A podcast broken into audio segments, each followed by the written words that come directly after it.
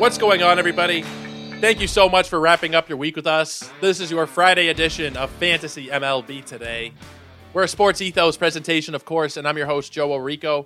You can find me on Twitter at Joe Orico99 and also at Ethos Fantasy BB. Please go check out Ethos Fantasy BB. If you haven't already, we have content that drops daily over there on the site. Some articles come out weekly, but we do have stuff coming out for you every single day there, podcasts and articles. So please make sure you guys are checking it out and dropping a follow there at Ethos Fantasy BB.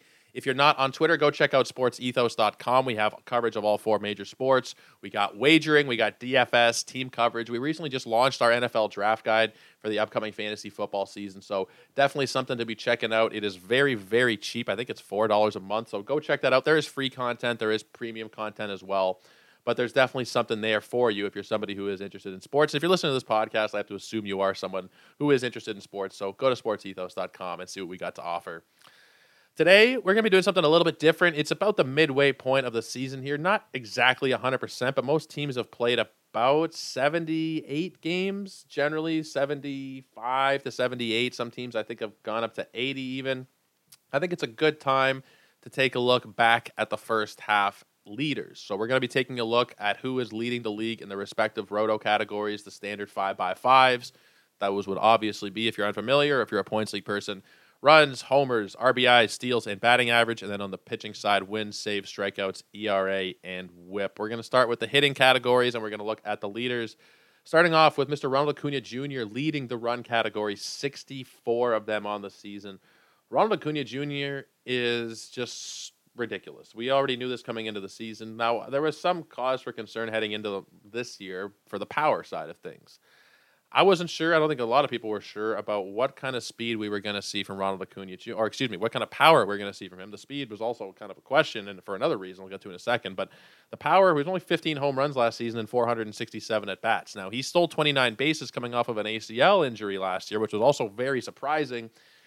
Generally, he was the number one consensus pick, and he was my number one player coming into the season. But there is also some reason to be concerned. You know, if we look back on it, in all honesty, there were reasons to fade him if you wanted to.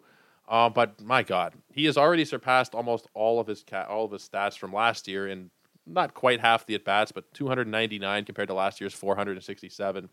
He's got the 64 runs, which is just a few shy of his 71 from last year. He's already matched the home run total. He's surpassed the stolen base total. He's four RBIs off of what he did last year, and he's batting 324.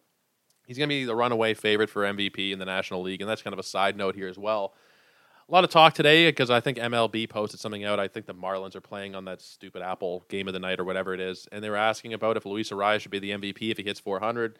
He should absolutely not be the MVP if he hits 400 because Ronald Acuna Jr. should be. He's been just ridiculous across, uh, not even just from fantasy point of view, from a real life point of view. He has been just stupid. He's on pace right now, and like I said, we're about the halfway point of the season. You can generally kind of double the statistics now and give you a rough idea of where people are going to end up might not be exactly this, but he's currently about on pace for about 30 homers and 60 steals. So pretty damn good season for Acuna. In terms of the runs, you're going to see that. It's, it's going to happen at the top of a great lineup like that in Atlanta. You're going to see a ton of runs. You're going to see greatness from a lot of people, but Ronald Acuna Jr., specifically at the top, very clearly the number one run producer and the number one player for fantasy overall. Uh, I mean, I shouldn't say very clearly the number one run producer just because of Marcus Semien only trailing by three. But Acuna, I think he's going to comfortably lead the league in runs. I don't see another person who's going to come ahead there. He's already one for one tonight. Tonight's games have just gotten underway. One for one with an RBI, or excuse me, one for one with a run scored. And we'll probably see a few more before the night is done against Cincinnati. Uh, let's move on to home runs at this point. Shohei Ohtani, the unicorn, he's number one in home runs. If you just look at the Ohtani batter statistics over on Yahoo for the last two weeks, month, season, whatever you want to look at. So he's number one over the last two weeks. He's number two over the last month, and for the whole season, he's the number two overall player. Just Ohtani batter, not including the pitching stats. Number two, 24 home runs. He does lead Major League Baseball. Now, I think Pete Alonso was going to be the person who ends up winning this at the end of the season. Winning this, I'm leading the league in home runs essentially. Uh, he has 23. He has also about 50 less at bats, or 40 some odd less at bats than Shohei Ohtani. He did miss. Uh, it was the minimum stint actually on the IL. I can't remember if it was 12 days or 10 days or however many days he actually missed from the lineup. But I think Pete Alonso will be the guy who does come back and win this. It would have been Aaron Judge would have been my pick Um, but he's kind of been, we don't really know what's going on with Aaron Judge. He's got the toe injury, obviously, but they said as of a couple days ago there was no timeline. He's beginning some strength work. He's going to do some light hitting soon. But I mean, he's going to miss a lot of time, and it's going to really impact the total number of home runs we see out of Aaron Judge. He has 19 home runs and 175 at bats, which is absurdly good. But I mean, I don't know that you can say realistically that he is going to be somebody that is able to come back and hit that many home runs. I mean, he'll he'll still hit a lot of home runs, but it won't be a league leading total, especially with the way Ohtani and Pete Alonso and even guys like Jorge Soler and Matt Olson are performing right now. Uh, absolutely ridiculous production from those big home run hitters so far. Ohtani, if he hits 50, it wouldn't shock me. He's been just stupid. He's got 13 over the last month, eight in the last two weeks. He had a span there. Uh, I think it was like a two week span where he did hit eight or nine home runs you can see him get hot like that very quickly. And honestly, I think it will be Pete Alonso. But if Ohtani does end up leading the league in home runs, I would not be very surprised at all by that either. Let's move to RBIs. There's a three-way tie at the top of the RBI leaderboard. Rafael Devers, Shohei Ohtani, and Adolis Garcia. Now the Devers one is troubling to me because when I came into the season, this was I'm going to call it a miss, even though I don't think it's I think it's probably a little bit too early to fully pass judgment here. Uh, but I went with Austin Riley over Rafael Devers in a lot of drafts, in, in my rankings in a couple drafts anyway, um, where the two were very close, usually going right around each other in the mid 20s. I went with Riley because I was sure that there'd be more security in terms of his runs and RBIs, but we've seen that more so in a worse offense from Rafael Devers, which I mean, I have to just tip my cap to the guy, even though the team is not the greatest, he's really been able to help carry that team offensively. The batting average is surprisingly low at 238, but the 39 runs, 17 homers, 58 ribbies. He's been a huge piece of why they've been able to be successful offensively. Taking over that clean, not even taking over, but in that cleanup spot pretty regularly. Sometimes he bats third, uh, but he is a huge reason why Boston's been able to do what they've been able to do, despite the low batting average 238, 217 over the last month. But he's still leading the league in RBIs. he is tied with the aforementioned Shohei Ohtani, who is just an absolute stud. 58 RBIs. He's got the 24 homers, 10 steals, just producing across the board. He's the second guy in that in that tie. The third guy is Adolis Garcia, and don't look now. Adolis Garcia is the number six ranked player for the whole season, despite for the last month being nearly outside the top 250. 16 homers, 58 ribbies, six stolen bases, 54 runs scored, a 263 batting average. Adolis Garcia, decent chance that he could lead the league in RBIs. I wouldn't say that it's the most likely outcome. I think that you're more than likely going to see it probably be Devers or Ohtani. I don't know if Garcia's going to be able to hold that up, but there's definitely a chance uh, in that lineup that has just been stupidly good. Texas's lineup is the best in baseball. You could make that argument. You could make the argument that I, that it's the Rays statistically, but I mean Texas is first in runs, hits, average, on base percentage. They're third in slugging, third in OPS. They're seventh in homers they're doing a lot of damage. They are doing a lot of damage. I do want to mention another guy here who has really come along over the last month or so. Josh Naylor. He is fourth in RBIs and in all of Major League Baseball with 55. He's batting 290. He's also got five stolen bases. He was somebody that was kind of left for dead. People were dropping him a lot after the first month of the season or so man, the last month he has 14 runs, 23 ribbies. He's batting 392, two homers and two steals. first and uh, at first base and outfield eligibility. As a side note for Josh Naylor, and he's only 82% rostered on Yahoo. Like, there's definitely something going on. There's some kind of disconnect. I don't know if people are just zoning out and starting to focus on fantasy football or whatnot. I'd like to think they don't do that just yet. I'd like to think that people still realize how valuable Josh Naylor could be, especially in a Yahoo format where he's got the first base and the outfield eligibility there's a dark horse chance that he could lead the league in RBIs. I'd be very shocked, but hell, he's only three behind the leaders right now. The other guys at the top there: Yordan Alvarez, Marcus Semien, Jonah Heim, Randy Arozarena. There's some usual suspects, and there's also some you know surprises like Paredes. Uh, you know, Jonah Heim, obviously big surprise. Yordan Alvarez has been out for a while. He's been out for I think three weeks, and he's still right there with 55 RBI. So he could come back and get hot and also lead the league. It's a very tricky category to actually you know say who's going to lead the league, but if I were a betting man right now, I'd honestly think I would put it on Shohei Ohtani. The way that the guy's been playing is just stupid. He's not being limited at all by the team. He is allowed to play every single day. There's no worry in his mind or the team's mind about you know injuries or whatever, contract year, blah blah blah. He's playing, he's producing. I think he's going to get a total bag this offseason, assuming he stays healthy. Knock on wood, of course. But I think it will be Ohtani at the end of the day, leading in RBIs, stolen bases. This one's kind of a foregone conclusion. Esteury Ruiz is going to blow away the competition here. He's already got 39 steals. in 297 at bats. I mean, Jesus Murphy, that is ridiculous. Acuna is second with 32. After that, it's Wander Franco with 24. Ruiz is uh, ridiculous. In 35 at bats last year, he only had the one steal, and people were kind of a little bit nervous coming into the year how many he was going to take. He's got 39 in the first half of the season, is not even fully done yet. So if he got to 80, 85 stolen bases, no one's going to be surprised. I think 70 is the absolute minimum you can expect from Ruiz this season he's been a godsend for me in a couple of roto leagues where I don't even have to worry about steals. You know, a lot of people are trying to find some steals on the waiver wire, a couple here, a couple there. If you drafted Ruiz, you don't have to worry at all. Uh, no question in my mind that he's going to lead the league in steals at the end of the year. 14 in the last month, 10 of them in the last two weeks. Not empty either. I mean, only the one home run, but he's batting 266, 31 ribbies, 31 runs. It's not bad. It's really not bad at all. Uh, you know, if you're talking about the run total, he's only eight off of what Rafael Devers has given you. It's it's not. He's really doing really doing a great job this season. 80th ranked player overall. Uh, he's been fantastic. Let's talk batting average. You guys know already who is the leader in batting average this season. There's no one who's going to come even close to catching him. It's Luis Arraez. He's batting 397 as of right now. I'm skeptical that he can hit 400, but at the same time, there's it happens with extreme regularity that he gets a five hit baseball, a five hit game. I was about to say a five hit baseball game, but Jesus, that sounds awful.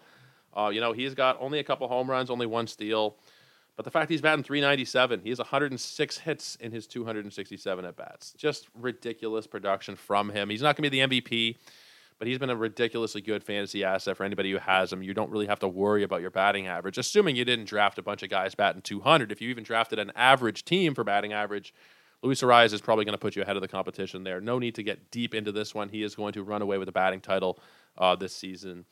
Acuna second at 324, Freeman at 323, Austin Hays also 323, and then Bo Bichette at 317. All very impressive. Uh, but Luis Arraez, the batting average and the hit leader in Major League Baseball, to the surprise of absolutely nobody. Let's talk wins. Let's go to the pitching side. Shane McClanahan does lead the league in wins with 11. Now, we got some interesting, not good news yesterday. He had to leave his start after three and two thirds. Apparently, according to Kevin Cash, it was precautionary. So, or actually, fairly precautionary is what he said. Uh, and there is a difference there, I think. He said, I'm pretty optimistic right now that he's fine. It does make you a little bit nervous. Now, he left with back tightness, and you never know with backs. I've had back injuries my whole life, going back to when I worked construction several years ago and they can flare up very randomly. Uh, it's not something that you want to hear if you're a McClanahan manager. And I'm not sure you could really say with any degree of certainty that he is going to lead the league in wins. This is another one of those categories where you really have no idea what's going to happen here. He's got 11 after him. There's a bunch of guys tied with nine. And then you even got guys like the likes of Dean Kremer has eight wins. Sometimes you just see random shit like that where a guy like a Dean Kremer or whoever – is able to lead the league in victories. Merrill Kelly would be a huge shocker if he ends up leading the league in victories. He's currently tied for second with nine as well, and he's been pitching phenomenally right now. He's a top 20 player if you're looking at the overall fantasy landscape. so you never really know. If I had to put my money on anybody, honestly, it might be Clayton Kershaw. Assuming he stays healthy with the Dodgers, with the way he is pitching, I wouldn't be shocked if he is able to come away with a victory title and with another Cy Young. I think that there's a decent chance that he is able to win a Cy Young, if it's a swan song, whatever you want to call it. excuse me, kind of like a send off Cy Young. I would not be at all surprised if Clayton Kershaw does end up going that route, or if the voters end up going that route with Clayton Kershaw. And the wins are definitely an old school stat that is looked at by voters. Would not be even a little bit surprised to see Clayton Kershaw A lead the league in victories and B have that kind of parlay into a Cy Young season for him. Let's talk about saves here. Number one, Jordan Romano. He's tied with Emmanuel Clase this is another one that's kind of tricky to predict, but I don't think that you can really go away from Jordan Romano here. I think the way that he is just so dominant when he goes out there. I mean, uh, it, not every single time he's going to be perfect. There's no closer that is, but he's got the 259 ERA. He's got 39 Ks and 31 innings. he's saving out every time the Blue Jays need to save, pretty much. I think there's twice this year where they've needed a save and went to Erik Swanson or Yimi Garcia. I'm not sure exactly who got the save there, but considering this isn't even the Jays firing on all cylinders, once the Jays, hopefully, once the Jays actually get going, you got to think there's just more potential for wins. Now that could also mean there'll be fewer close games once the offense fully gets going. But I find it hard to actually, you know, pick anybody but Romano here. And you know, for anybody saying, "Oh, it's a homer take," it's a homer take. You're a Toronto guy. I had him like fifth or sixth in my preseason closer rankings. So it's not about that. I had Ryan Pressly ranked ahead of him. I just think once you see the way the season's going, how dominant he has been, especially recently over the last month 146 ERA, 12 saves over the last month. 12 saves in a month is pretty damn impressive. Now, I hope they don't overwork him, but assuming they don't, I think that there's a good chance that we see Jordan Romano lead the league in saves. He could it could be Clase. Excuse me, guys. Bit of a cough today. Happens every now and again. If you listen regularly, you know that that's not rare for me. Uh, but Emmanuel Clase, wouldn't be shocked if he does either. But the team context is not as good. Alexis Diaz, not as good team context or ballpark context. Camilo Doval, kind of the same thing. Uh, Felix Bautista could realistically do it. He's been he's a, literally a top he's a seventh ranked player according to Yahoo. The strikeouts are just ridiculous, 69 Ks in 34 innings.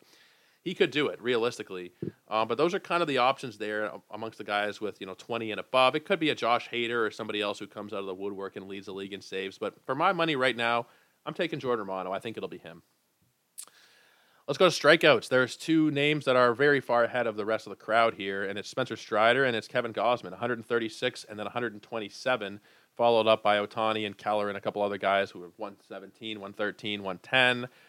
There's not a hell of a lot of guys that are in contention for this one. I think it'll be Spencer Strider at the end of the day. I think Spencer Strider, just the consistency, start in, start out, he is going to give you those strikeouts, even when, like we've seen recently, some rather rough outings. I know he got back on track against the Phillies, but you know, a rough outing against Detroit. He still had six strikeouts.